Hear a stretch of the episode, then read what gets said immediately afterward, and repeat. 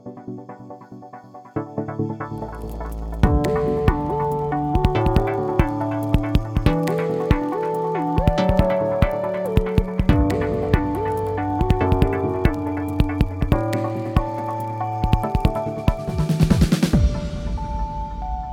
is the, the third and final part of the, the, the Good Samaritan piece. And instead of going back into details of everything we've explored the past two weeks, I'm going to read through the passage fairly rapidly, stop a little bit along the way, and then get to a, a part at the very end that we hadn't really discussed. Some of you, again, may not have been here, but a lot of us have been. Um, we'll follow along in Luke 10, verses 25. We'll start there. This is in your handout. If you have your Bible, you're more welcome to follow along there as well. But it says, One day an expert in, in the religious law stood up to test Jesus by asking him this question. Now, immediately we're told that he was an expert in the religious law. The older version, the other versions call he was a scribe. He was someone trained in the law, the religious law of his day. He was kind of a lawyer, but a lawyer in their day was, was something that also had a, a religious connotation attached to it. So he's a very skilled, very learned man who decides, in the midst of what seems to have been a, a, large gathering of people who had been listening to Jesus teach and interact with other uh, teachers and questions he was fielding, this particular man shows that he has a, a particular kind of confidence. It's just that, because he didn't just come to ask Jesus a question. What's implied by what we just read is that he was doing it with a kind of motive that was designed to maybe challenge Jesus. And so it says here that he, he asked him this question Teacher, what should I do to inherit eternal life? That is, what would you say is the most important thing? What does true success look like? What does God really want from us?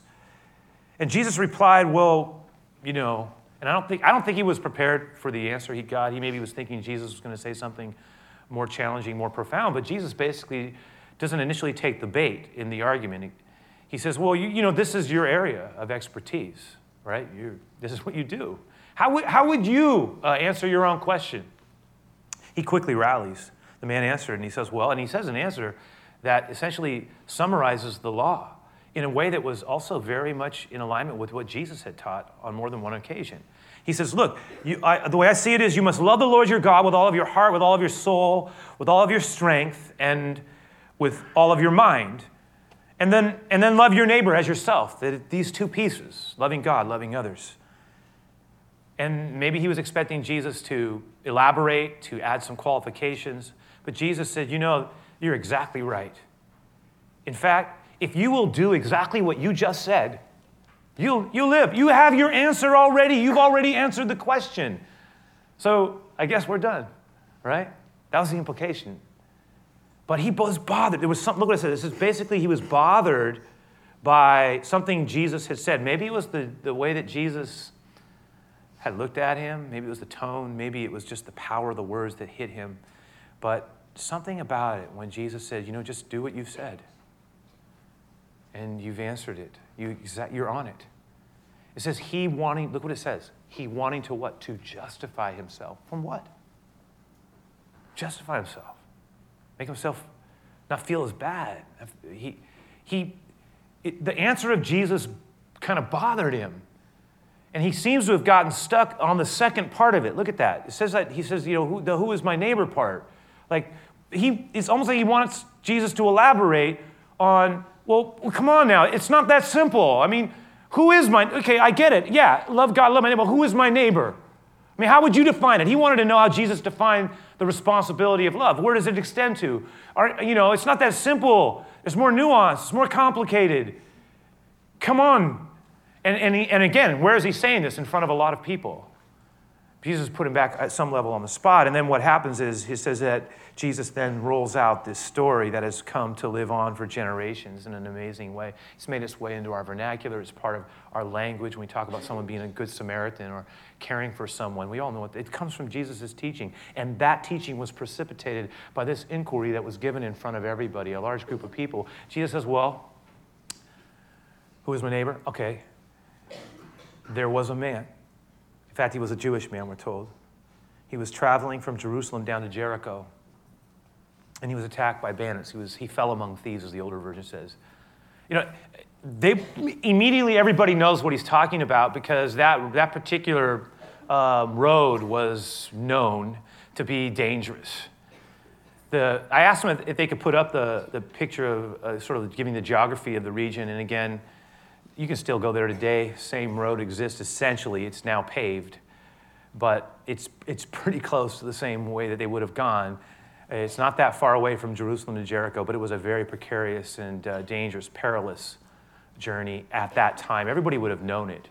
People knew people who had been hurt on that road. It was a dangerous road. In fact, I asked them if they could show a picture. Picture was obviously from a time when they had photography. At the same time, it, it shows you that over a, um, a number of centuries, very little had changed since Jesus' time. And you can see how, how desolate that was, how, how dangerous that road could have been, particularly if you were traveling alone or by yourself. Even if you were in a pair, you always, you see how it was, you know, um, filled with turns, blind turns. You didn't know what was around the bend. There were a number of places where people were uh, vulnerable to being jumped. And Jesus, so Jesus is making a, a very uh, strong, vivid connection with something they all understood, including the man he was talking to who had asked him the question. So Jesus says, You know, there was this man who was traveling from Jerusalem down to Jericho. He was attacked by bandits. They stripped him of his clothes. He, he says, This is what happened. And, and again, understood. They, they, they beat him up. They, they, they took everything he had. They even took his clothes and they rolled him on the side of the road, bloody, beaten, dying, utterly alone, just left for dead. And they moved on, Jesus says, half dead beside the road. And then Jesus says, But you know what? There was somebody actually that was passing by. He says, There was a priest. In this case, it was of someone who, a priest was in Jerusalem and served in the temple at that day. And Jesus says that when he saw the man lying there, he, he, looked, he, he looked at him from afar, I'm, we're assuming. Maybe he was scared. People, we, we talked about this, how people would sometimes play dead and then, or play hurt or injured, and then someone would go to help and then they would get jumped. Maybe he was thinking, I, have other responsibilities I've got to get to, but whatever the reason was, hassle or fear, he, Jesus doesn't say intentionally. He just says that the man, that the priest decided that he didn't really want to deal with that man. I'm not even sure if he's alive. I'm just going to cross over to the other side. I can't take a chance right now, Jesus says. And the priest crossed by on the other side. He didn't even get close. Jesus says, but you know what else? There was another man. He was a, also someone kind of with a, a, religious responsibility. He says this man was, and look at it, it says in verse 32, a temple assistant. We, he was called a Levite someone who served in the temple as well. And he actually got a little closer. He walked over, he, he looked at him lying there, but he was less fearful, more curious, but not willing to go the extra step. And so he too decided, I can't get involved. And he crossed by on the other side. That's what Jesus says. And at that point, you know, it's interesting because Jesus could have stopped. He could have said, Well, there it is. You see, right? Because he's talking to a religious guy. And he could have very easily left because the two examples he has is basically people who would have had that sort of you know, same you know, overall worldview. And the connection would have been quite clear. I mean, obviously, if you say you love God and then you, you don't help, that, and, that, and Jesus could have said, so there it is. But he doesn't do that. What he does is something that sh- really would have shocked his audience a little bit and really would have caught his disciples off guard as well. Because Jesus introduces a third character, a third person who's passing by, the man who had been beaten and left on the side of the road to die, bloody and, uh, and utterly alone, stripped down. He says there was another man, and Jesus intentionally says this. There's no question he did. He says this third man who was passing by was also a businessman, but he was a, it would seem, but he was a despised man. Some of you know what I'm talking about. He was a Samaritan. Now, at the time, there was tremendous tension between the Samaritans and the Jews. Not just was it ethnic, it was, it was religious, it had, you know, Samaritans were partially Jewish, they were mixed Jewish race. And, and there was tremendous, and it went both ways, but bad feelings. Feel resentment. You know, so much so that there was that one time where Jesus has an interaction with the woman at the well.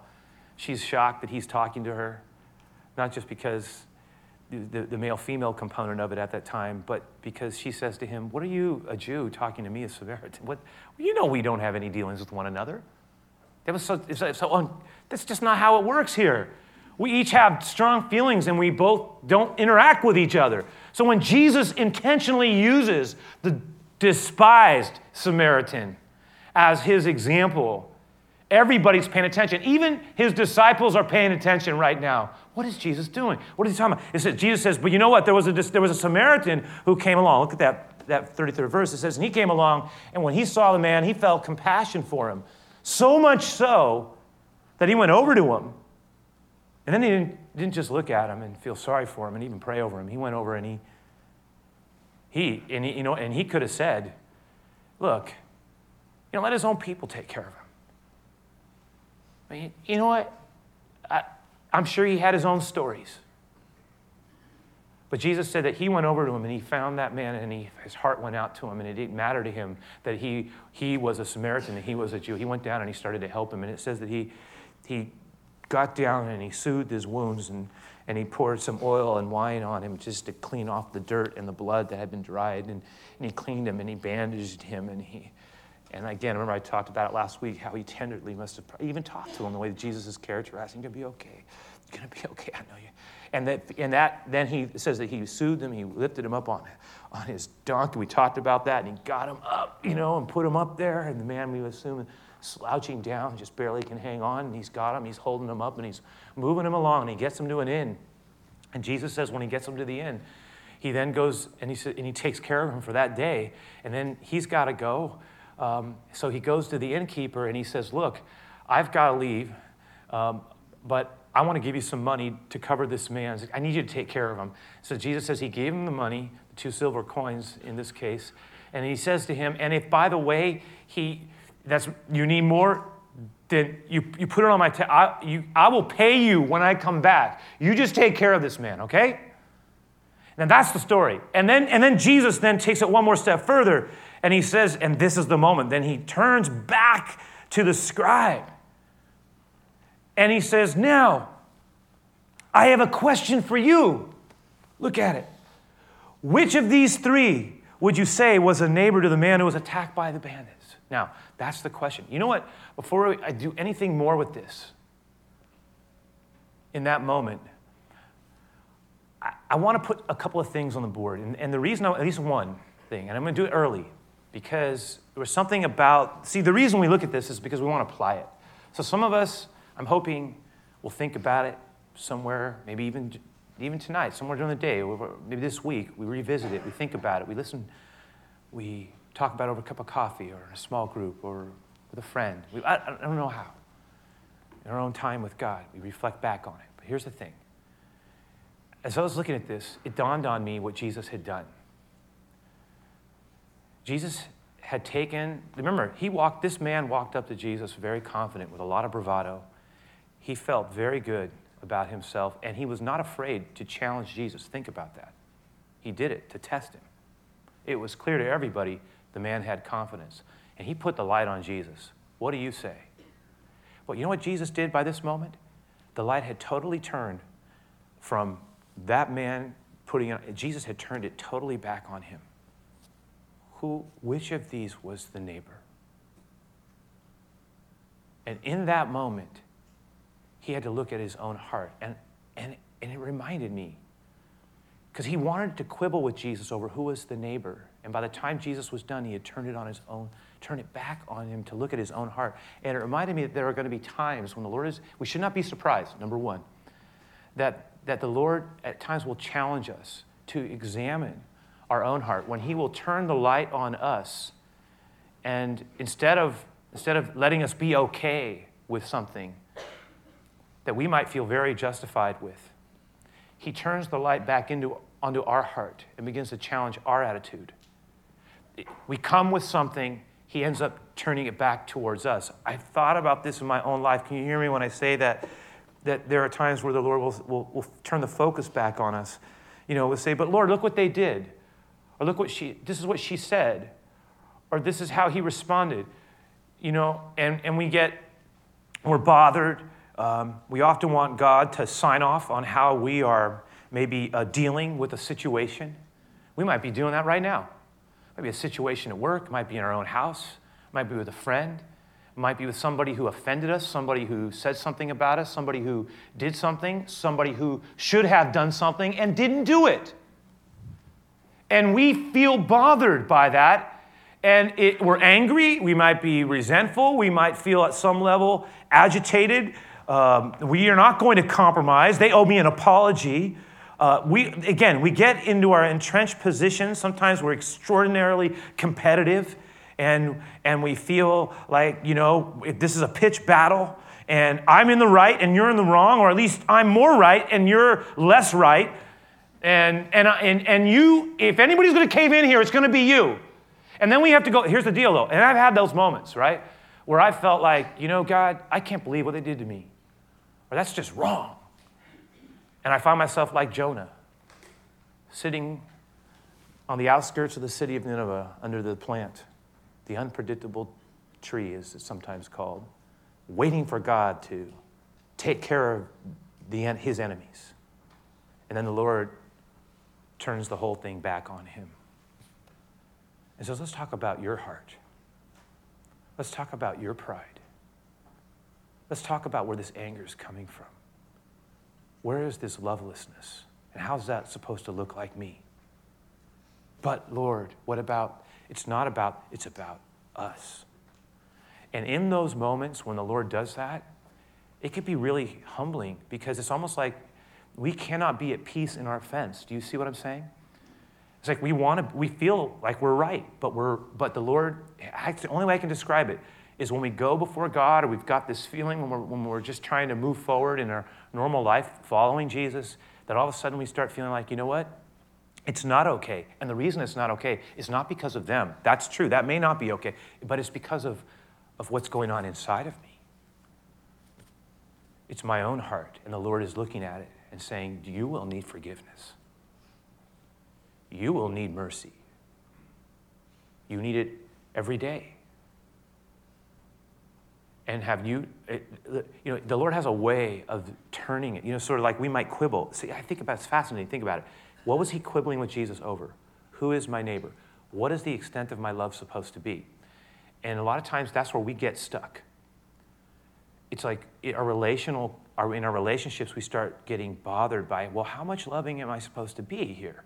You know, isn't there like, uh, am, I, am I not right in this, in this attitude in my heart? I mean, it, how could, they're in the wrong. And we get stuck in this place. And a lot of times in that place, the Lord turns it.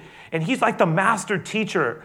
And, you know, I'm, I'm, I'm wanting to be let off, right? Let off the hook because of what they did or what she said or some other excuse.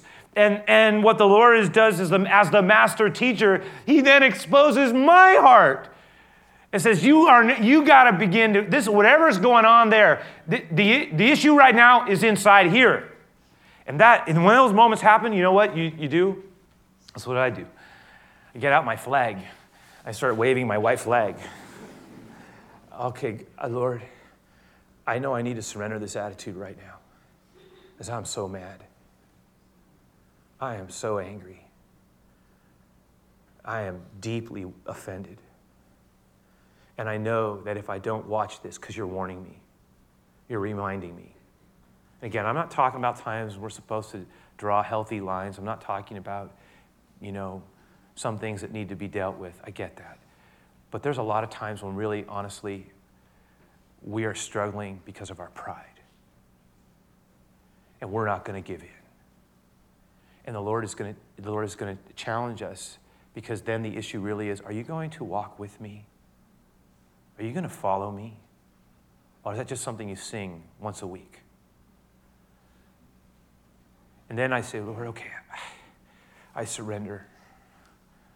But I need your help. I need your help because I need your grace right now because I, I do not feel strong enough on my own to get past this thing. It really is consuming me.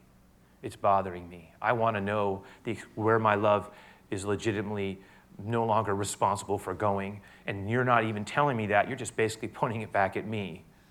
Come on. I need, but that's when we need the Lord's grace to help us, right? I go, go back to verse 36 again, you guys. Look at it one more time. Okay, let's reset that for a moment. Verse 30, right at the bottom. It says, Now, which of, Jesus turns to him and he says, Now, which of these three would you say, right? Is, is, is, is the, the neighbor to the man who was attacked by the bandits? He says, you, you know, Jesus is basically saying, Look, you asked me who is my neighbor. And in truth, you have asked what really is the responsibility that is created by, honestly, the commandments that you quoted to me. So, what you're really asking me when you say, Who is my neighbor? is you want to know the responsibility that's connected to the, the, the, command that you just quoted, which we agree on. And, and so, Jesus is basically what he's saying is, So, I will answer you with the question that I know you know already because of this story the answer to. I'm asking you right now, my friend, who was the neighbor? And he can't even say Samaritan. Um, that's a bridge too far. Where he's willing to go, I, I guess the, the man who showed him mercy, of course. And then, oh, I love this too. And then, you know, that was the answer, by the way, of a man totally subdued, right? That's like defeated and utterly conquered. But then ah, follows like a, like a sharpened blade, slicing into the core, to the heart. Go and do likewise. Do that. Oh. And what does that mean? What does it mean to go and do likewise? What it means to go and do the same? What does that mean, really? Right? The man replied, The one who showed mercy, Jesus said, Then you now go and do that. Now, that is a powerful, profound truth because it reminds us of this second piece. And I'm just going to put it on board. It's a little long, but I, I think it makes the point, or at least it gives us something to think about. And that is this that we need to challenge our inclination to categorize and marginalize and instead keep our hearts soft and compassionate. And that, again, please hear me. I'm not talking about with going along with everything, signing off on everything, that we have to agree that everything is right. I'm not talking about that. There are times when the most loving thing, you hear me say this all the time, there are some times when the most loving thing we can do, do ever is to call something um, unhealthy when it really is unhealthy. It's not pretending something's good when it's not. At the same time, I, I need us to hear this that a lot of times what the Lord is calling us to do is to make sure that we keep our hearts soft and compassionate because I'll tell you why. You know what? We live, remember I mentioned last week, we live in a very toxic culture. It's an amazing time. Technology has given us such stunning, extraordinary opportunities, but it's also created a toxicity that is unique to its time. But I'm going to add one more thing. When we live in an urban environment, especially, but just in a modern world period, there is a very real tendency to become cynical. And the reason we become cynical sometimes is because, or at least less compassionate, is because we see stuff all the time. And I'll take it one step further. Part of it's because we see so much dishonesty. You know, to, to quote one poet, everyone is so untrue. You know, we see, last night we were talking about it, hustlers are everywhere. And so as a result, we, you know, we, and we grow up, we, we grow up, we are around stuff all the time, so we start getting protective. And, and it's normal, and, and it's part of life, I get it, you know, and, and so as a result, we start, we start, you know, we're not going to be hurt. I'm not going to be taken advantage. Of, I've been taken advantage of before. We begin to put a protective mechanisms around us.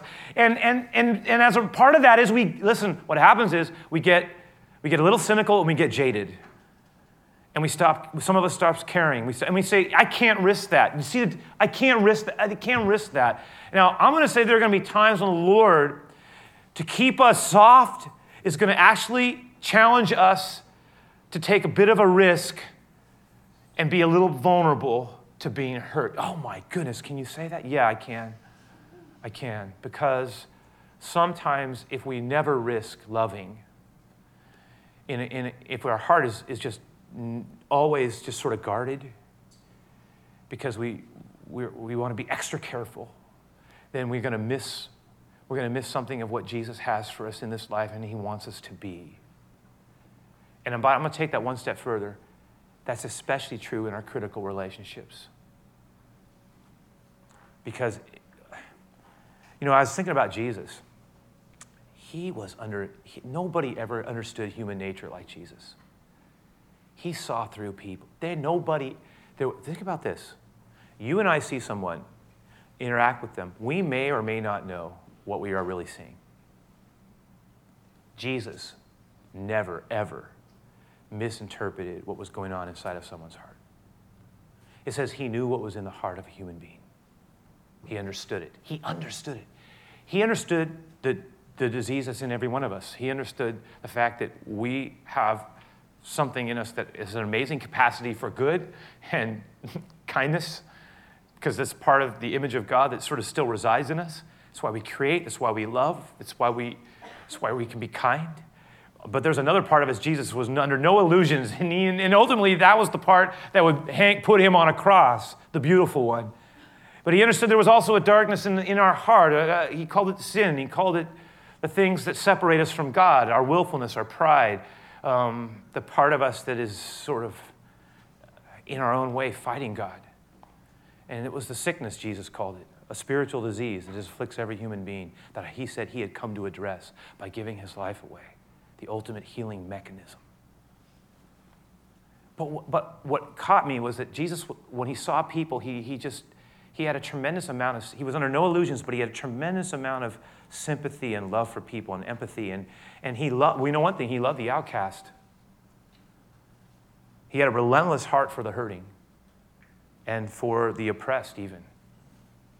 But you know what made it is pretty cool about, about it, at least for me? is not only did Jesus have a love for the hurting and the oppressed, but he also did it without having any malice to those who had wealth. There was this amazingly broad reach for Jesus. Now, what he did, he, you know what Jesus said? He saw all people as equally lost and equally in need of the Savior, equally in need of the love of God, but he did not necessarily say that all people were equally open. And in fact, you know what's interesting? And this is a total side note, but he basically said when it comes to openness to God and to Him, he said, actually, the poor and the broken have a slight advantage. That's why he said, Blessed are you. Because he was saying is, in contrast to some who have much, because you have nothing, a lot of times we're more open. There's nothing to prop it up, nothing to, to create a veneer of security, nothing to lose. And so Jesus said, oftentimes it's in that place of brokenness. Blessed are you when you are broken. Your heart is open. That's why sometimes the places of greatest pain in life are often the greatest places of opportunity when it comes to growing a life with God. Because in our brokenness that our pride is brought down and out of that brokenness of pride, the Bible says God is irresistibly drawn to humility. For God resists the proud, but he gives grace to the humble. But one of the beautiful things is Jesus never told, he told people who are of wealth to don't be corrupt, be generous. But he didn't say you were outside of the kingdom. But he, he had this amazingly broad reach. It was beautiful. It was not like just saying, I'm only for one kind of people. He was very, very um, well understanding of the world, and he loved everyone. He called everybody to a life with him. And that's a beautiful thing that Jesus teaches us. And, and, and I guess my larger point here, though, is that really you and I should care about people, all kinds of people. Never stop caring about people. I, I, regardless of whatever social status they have, whatever means they have, it doesn't matter, rich or poor, or in the middle, wherever we may be, highly educated, less educated, it doesn't matter. Honestly, everyone, we are, our heart is to, it, the way that we are to ultimately live our life is, is that kindness and, and compassion and respect should be our dominant way of being with people, according to Jesus. And then I'll, I'll just push it one step further, and we'll finish with this is that compassion needs to show up as Jesus modeled it, show up in personal, sacrifice, personally sacrificial ways. Again, he, what did he say to that man? He said, Now you go and do the same. You do what you do that. You wanted to know who your neighbor was. I've just told you in a picture what it looks like. You want to know who he was? I told you what it looks like. This is what you do. And again, what was going to do the same? It was the same as the Samaritan. What did the Samaritan do? He, he tenderly served his neighbor, neighbor right? In, in, and what, it was personal too. That, that love is to be demonstrated in personal ways. Do you see it? I mean, it was personal service. Uh, he personally got involved. He personally took a risk. He personally bandaged the man. He personally lifted him up. He personally put him on that donkey and brought him to that inn. He personally paid for it. I mean, there was a personal component to it. And, and what's even more true is that he did it without a grudge and out the irritation. That's what we talked about last week. That's where a lot of us struggle. You know why? Because we do the good deed, even the right deed, even the sacrificial one. Stay with me, but we're in a hurry. We have plans. The more organized we are, typically the more sort of things we're trying to juggle, the harder it is for us to love like that. Because that kind of love, you know what that need requires? Intentional presence. And a lot of times we're under so much pressure that we do things, the right things, but we do them rough. We say it rough, we do it rough. And as a result, a lot of times our mind is divided and, and it's on other things. And as a result, we're torn, maybe even upset, or we feel pressure pressure to get back to our business, to get back to our journey on the road, to, to lose focus because having decided, we struggle with our decision. And I have done that. You know, eh, like I'm doing the right thing and I know God wants me to do it, but I'm having a hard time really being present with what I'm doing. I'm stuck, kind of divided over what this this good thing that I know in my heart I'm supposed to do, but I'm, I'm sort of like divided doing it. And that's the picture Jesus gives us of a man totally present. Once he makes the decision, he's present. You know the best servants that I've ever actually interacted with in my own personal relational life, followers of Jesus, uh, uh, in my mind, the, the best ones I've ever known have had this amazing capacity to be present if they were in a hurry, I didn't know it. Because their way of being, you know what it said? Their way of being in the conversation? It said, I am present with you. I've, I've learned that from some people that I admire who follow Jesus well. When they're there, they're very, they're there. That's, it's, hard, it's not as easy as it seems. And again, the Samaritan was not only present in his service, he was tender, he was humble, he was utterly sacrificial. And, and in that sense, he really, it, really does ir, ir, um, it really does illustrate a core principle of the Christian life. And I'll close it with this. And I'm not going to comment a lot, I just want to read the passage because I think it drives everything home. Look at the Philippians passage as a point of closure here. Look how what the Apostle Paul does when he describes Jesus how it so vividly connects with the parable and what it calls us to be. And then it adds one more final piece to it. Look at it, and we'll close with this. He says, Is there any encouragement from belonging to Christ? Is there any comfort from his love? Any fellowship together in the Spirit? Are your hearts tender? Are they compassionate? There it is. They make me truly happy by agreeing wholeheartedly with each other. Love one another. Come on and work together. Quit fighting. Work together with one mind and one purpose. Don't be selfish. Don't try to impress others. Be humble. Thinking of others, help us, Lord. Thinking of others better than yourselves. Don't look at uh, only for your own interests, but take an interest in others too. You must have the same attitude that Christ Jesus had. And then he goes on to say this though he was God, he did not think of equality with God as something to cling to. Instead, he gave up his divine privileges, laid them aside, took the humble position of a slave, of a servant, and was born as a human being when he appeared in human form and he humbled himself in obedience to God and he died a criminal's death on a cross. Therefore, God elevated him to the place of highest honor and he gave him a name that is above every other name, all other names. You see, what he's saying is that Jesus modeled this he modeled personal sacrifice and humility and love that goes all the way. And you see how he did, Jesus did for us what, honestly, what the, the, the Good Samaritan did for the dying man on the roadside. He gave himself personally, humbly, and sacrificially. And, we're, and this is how we are told to act towards one another. You know how the older version says it? It says, Let this mind be in you, which was also in Christ Jesus. What did Jesus say to the man?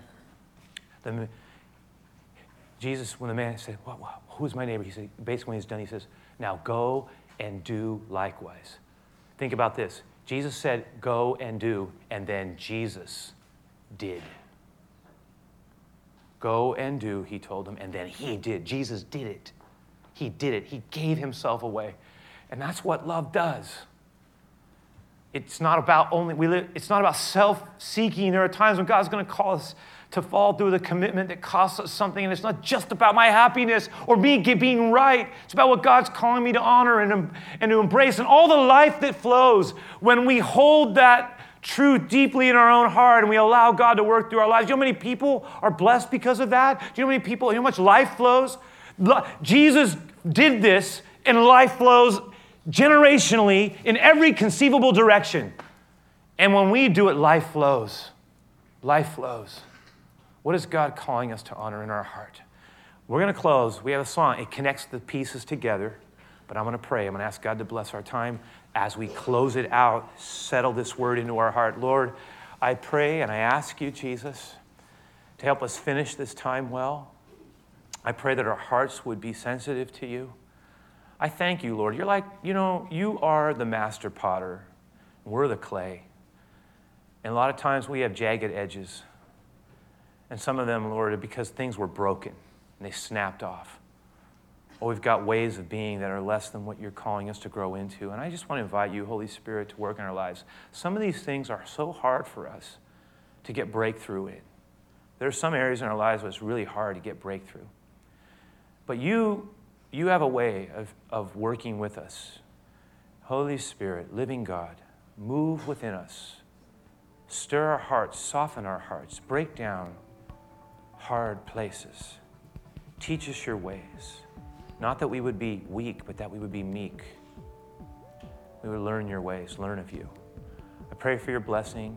Let our love flow in many directions. Let our compassion be real in our lives to help us. I ask for your blessing. Bless our final closing song. Bless our time of giving. We honor you in these things as a people. In Jesus' name, amen.